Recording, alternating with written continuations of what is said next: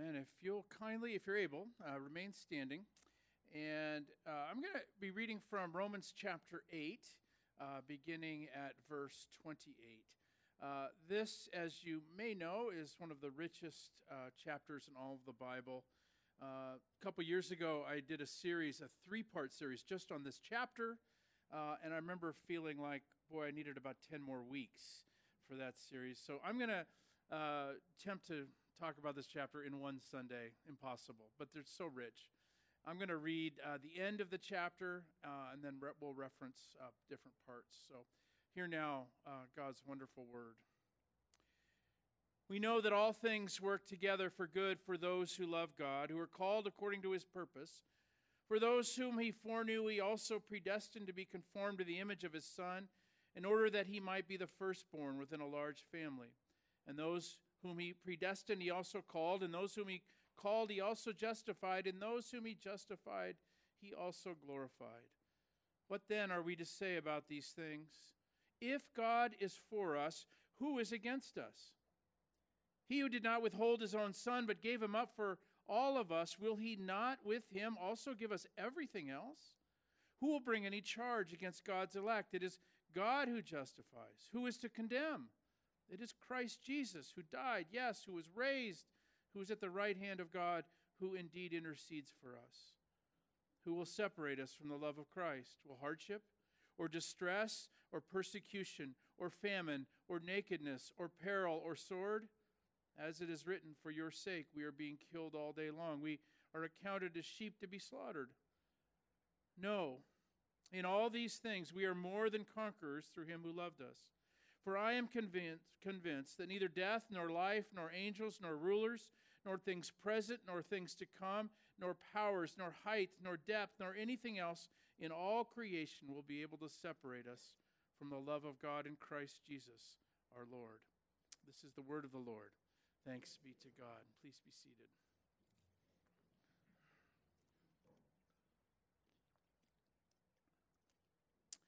If you've been with us, you know that last week we talked about Romans chapter 7, where Paul is struggling uh, in a very personal way with his sin. With, with uh, he says, I, I do the things I don't want to do, and I don't do the things I do want to do. And he's wrestling with all of this. Why can't I be the better person? Why can't I do the things that God requires? And it's his struggle. And at the end, he said, Wretched man that I am. Paul looked at his life in the light of God, and he said, Wretched man that I am. Who's going to rescue me? Who will rescue me from this body of death? And this morning we hear the beautiful answer to that thought and that question. Let us pray. Lord, these, these words are yours, and so we ask that these eternal words that do not change, that you would speak them. Humbly we ask be able to hear the voice of your Holy Spirit this morning. Amen. I'm going to pull three verses from this chapter out and, and, and talk about them. There are many, every verse in this chapter could be pulled out to discuss, but I want to consider three this morning. And the first is verse 18. Paul said, I consider that the sufferings of this present time are not worth comparing with the glory about to be revealed to us. Have you ever wanted to run away? Have you ever had that urge to get in your car, drive off to nowhere, to some unknown place where you could hide and where no one, not even your family, could find you? No? no me neither. I've never had that thought. But, but usually, when, when we get to that point when we when we get like this, common sense intervenes and we suppress the urge to disappear. And usually in those times, we find less drastic ways uh, of hiding. We retreat to places within ourselves uh, where no one can touch us. We go to those special places that have become kind of a sanctuary for us. In the Old Testament, King David had such a place. In Psalm 32, he wrote this You are, talking to God, you are my hiding place. You will protect me from trouble and surround me with songs of deliverance. David knew about hiding. He knew about the need to retreat and hide because he spent most of his life running from King Saul. He found a cave where he could hide out, where he could commune with God and be reminded of all that is right in the world when there was so much wrong going on outside. The cave became a place of protection, of comfort, of security. It was the one place that was always sure, regardless of where he was and what situation he found himself in. That place became synonymous with God's protection and presence. He could hide in God's love and God's care. Maybe you have a special place like that where you can go. Um, but that doesn't help stop us from creating other places of refuge. Some of us hide in a good book or a mindless TV program or maybe a drive to the country. Some of us take solace in daily routines, others hide maybe listening to music. Where do you hide when life becomes too much? When the stresses the pressures start caving in. Um, sometimes people say we shouldn't run away. I'm not sure I agree with that completely. We do need a place. Maybe we all need a secret place where we can gather our thoughts, regain our vigor, where we can find and hear and experience the love of God, the care. Because the pressures of this world and this life can be so demanding. Paul talked about all of creation groaning. There's a groaning going on around us. This is not the way it's supposed to be. Some of us need to hide from our work, the pressures. Some of us need to get away from our family, our kids. Some of us need to hide from the mistakes of our past or anxiety about the future. Paul experienced all of this all of it. But he also had a place. He also had a, a, a place to retreat to a, that offered quiet, where he was always welcome, a place where he could be himself, where he could take off his mask. Paul knew it was a place that he could run to in times of fear, where he could go when he was hungry, when he was drained. And he called this place the love of Christ. When we're hiding there, Paul says, we're hiding in the love of Christ, nothing can touch us. Nothing can get to us. Nothing can defeat us nor break us. The author Frederick Buechner passed away this past year, and he wrote once about his grandmother, Naya. She was born in Washington, D.C., two years after the assassination of Abraham Lincoln and lived well into her 90s. And like everybody else, she had happy times. She had sad times. She had her weaknesses. She had her strengths. She lived through the Depression. Um, she had good luck. She had bad luck. But what makes her so rare, Buechner says, in my experience, is that no matter what happened to her, she seemed to always remain remarkably and invincibly herself. Even when her life was shattered by death, by the people around her, the people that she loved, and other kinds of loss or failure, she seemed to remain serene and intact. That it was as if she lived out of some deep center within herself that was beyond the reach of circumstance. He says, I, I picture her lying in her bed in a nursing home within a few months of her death in 1961 by which time she was in her 94th year and too old and frail with a broken hip to live anywhere else. And although in just about every other way, she was the same person that I had always known. What drew me to Buechner's description of her grandmother, of his grandmother, was what he said about her inner room. Her inner room. There was a room inside of her that was neither dark nor little.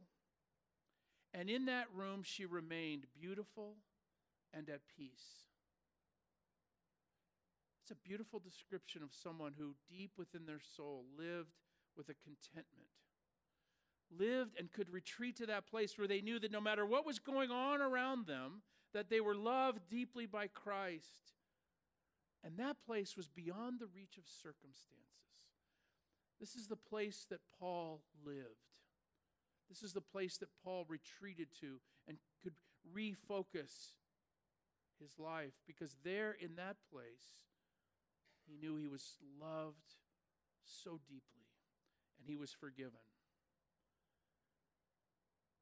Paul reminds us, and Christ calls us to live in that place, to hide in that place, to retreat to that place, the love of Christ. Paul says nothing can get to us when we're there. There we are reminded that ultimately we are safe. There we receive hope for the future. There, when we live out of there, we can face any difficulty, suffering, or grief. In verse 28, Paul says this We know that all things work together for good for those who love God, who are called according to his purpose. All things work together for good for those who love God, called according to purpose. This is one of the most frequently repeated verses in all the Bible. Um, we hear this phrase uttered a lot. All things work together for good for those who love God, who are called according to his purpose. But I think it's also one of the most misunderstood verses in all of the Bible. It's very tempting to think that when we become a Christian, we will, will be safe and we will avoid hardship and suffering. See, when Paul retreated to his secret hiding place, it didn't protect him from all hardship and suffering, but it created in him a knowledge and an understanding that he could withstand any hardship and suffering. He could get through it all. It's tempting to think when we become a Christian, we will be safe and avoid all this, but this verse says that all things happen to Christians. That is, the Christian circumstances are no better than anyone else's.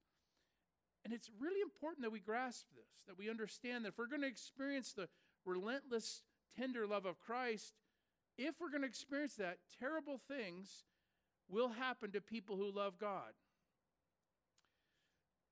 Many Christians explicitly teach, and most Christians maybe implicitly believe, that if we love and serve God, then we will not have as many bad things happen to us. And that is simply not true horrible things can happen to us. And believing and loving and serving God will not keep them from happening. All the same things that happen to everybody else will happen to people who love God.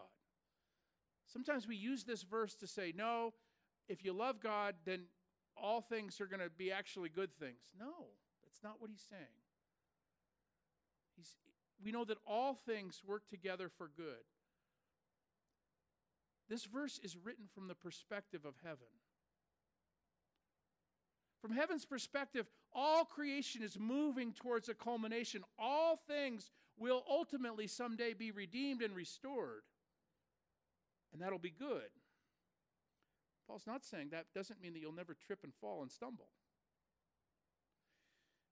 Years ago, when our then two children, um, Andrew and, and Hannah, were, were little, um, I had this great idea that I would give Julie a break for a few days and I would drive them to San Diego and give her a break, and I would just take the two. And, and our oldest son, Andrew, has pretty much nonverbal autism, and traveling with him is not easy. So, in my bright, bright idea, now remember, I'm giving Julie a break. This is a good thing, right? I'm doing a good deed.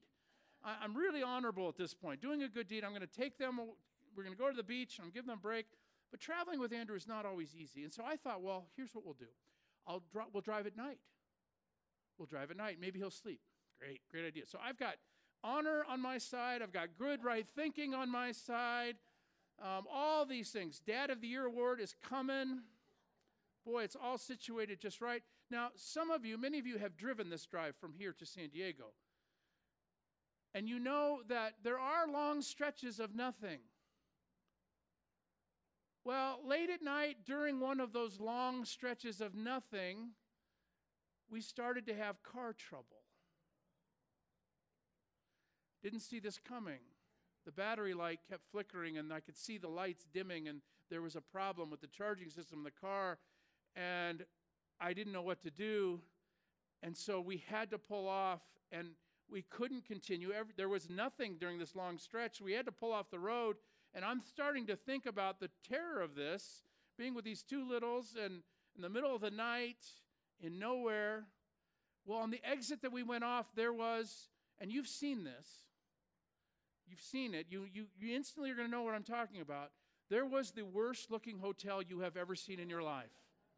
I mean, terrible. It, and you would you drive by it. I drive by. You drive by this, and you go, no one would ever stay there. no one in their right mind. It just looked like you couldn't possibly. Well, we were stuck. What are we going to do? I couldn't get the car worked on until the morning. So we go into this hotel. We get a room, and I'll never forget this as long as I live. I mentioned that our son is pretty much nonverbal. He'll repeat some songs and phrases. We walk into this hotel room. Hannah and Andrew, and Andrew says, This is a dump. it's like that. To this day, I don't know where that came from. It was the groaning that Paul talks about. And all this time, I'm sitting there going, Never a truer statement has been uttered. But you remember that noble pursuit. Remember all these things. They all turned on me. And my inner dialogue was, Lord, why? How come this is not fair? Why is this happening? Just going through all of that. All of it. It's a whole lot of stuff. Why? Why? Why? Why? You know, I was thinking if the manager of that hotel had walked in at that moment and said this, if he had come up to me and saw my face and said, Well, you know, all things work together for good for those who love God, who are called according to his purpose, I probably would have lost it. By the way, don't use that verse with someone who's in trouble. Just a little tip. It's no good. It's not what it's there for. Why do I bring this up? Because this Teresa of Avila, one of the great saints, Teresa of Avila, Saint Teresa said this In light of heaven, the worst suffering on earth will be seen to be no more serious than one night in a bad hotel. Isn't that wonderful? Isn't that wonderful? Consider Paul's life shipwrecked, stoned, imprisoned, mocked. Do you think in those moments you think, well, hey, this is fun. All things work together for good? No, he wasn't. Paul didn't seek out the comfortable jobs. He never made enough money to retire. He was interrupted continually. He was chased and beaten. Did he have a stress or grief free life? Absolutely not. All the facts are against it. And yet, no one in all of human history has written so convincingly, so autobiographically about being content and having the hope and, receiving the love of Christ as did the Apostle Paul. Because deep down, he knew that whatever I'm experiencing now, in the light of heaven, in the light of eternity, it's just going to feel like a one night in a bad hotel. That doesn't discount that suffering but from the perspective of heaven. I can endure all things because why? Because all things are moving towards a glorious culmination in which all things someday will be restored in glory. Who will separate us from the love of Christ? Paul says. He asks, Will hardship or distress or persecution or famine or nakedness or peril or sword? Note here, note what he's saying. He doesn't say we won't experience all these things. He says, What could separate us from the love of Christ in those things? Do you hear this? Is important. Paul's saying we will face hardship, we will face distress, we will face persecution, we will have famine and nakedness and peril and sword. But even those things cannot separate us from God's love. Which leads us to verse 37. Paul says, No, in all these things, now he's talking about the things we just mentioned. He's talking about when we go through hardship, suffering, nakedness, peril, persecution, famine, sword, even death. He says, when we go through these things, we are more than conquerors through him who loved us. We are more than conquerors the word here, the Greek word is hyper conquerors, beyond. It's amazing.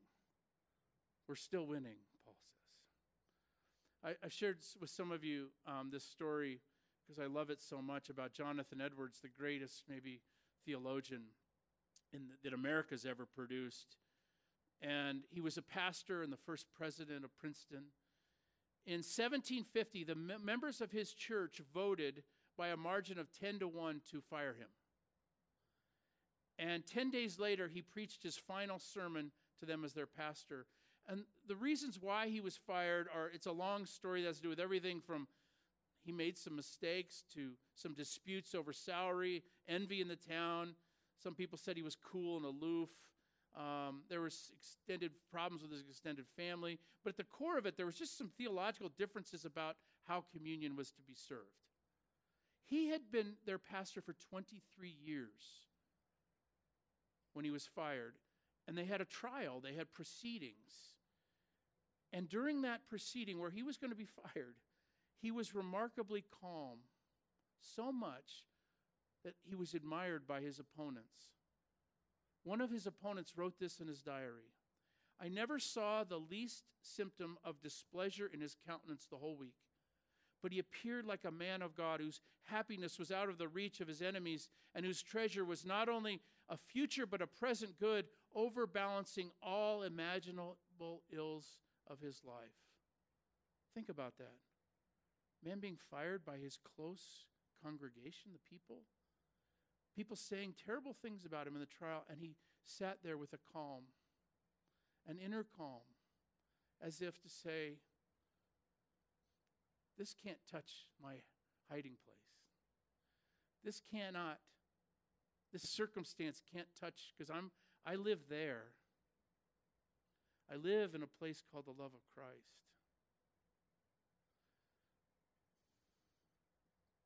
Do you have that inner place, that hiding place? A place where you can retreat to? Do you have that place where you can be lost in the love of God? And in that place, can you hear the tender voice that speaks to you personally and tenderly today? That voice says, Do you think that anyone is going to be able to drive a wedge between you and Christ's love for you. Think about all the worst things you go through. Paul asks, he says, Yeah, I know. But do you think that even that is going to be able to take away or separate you from Christ's love? He says, Not trouble or hard times or hatred not hunger or homelessness, nor bullying threats, not backstabbing, not even the worst sins listed in Scripture can separate you. Not your guilt, not your good deeds, not your greed, not, not your stupidity, not your strengths, not your failures, not your addictions, not your spouse, not your children, not your parents, not your divorce, not your future, not your past. None of this fazes us, Paul says because Jesus loves us. And then he says, in some of the greatest words ever written, I'm absolutely convinced, Paul says, that nothing, nothing living or dead, angelic or demonic, today or tomorrow, high or low, thinkable or unthinkable, absolutely nothing can get between us and God's love because of the way Jesus, our Master, has embraced us. All glory be to God. Let us pray. Take us, O God. Take all of our lives and change us into a people whose great delight is to walk a little closer beside you along the way.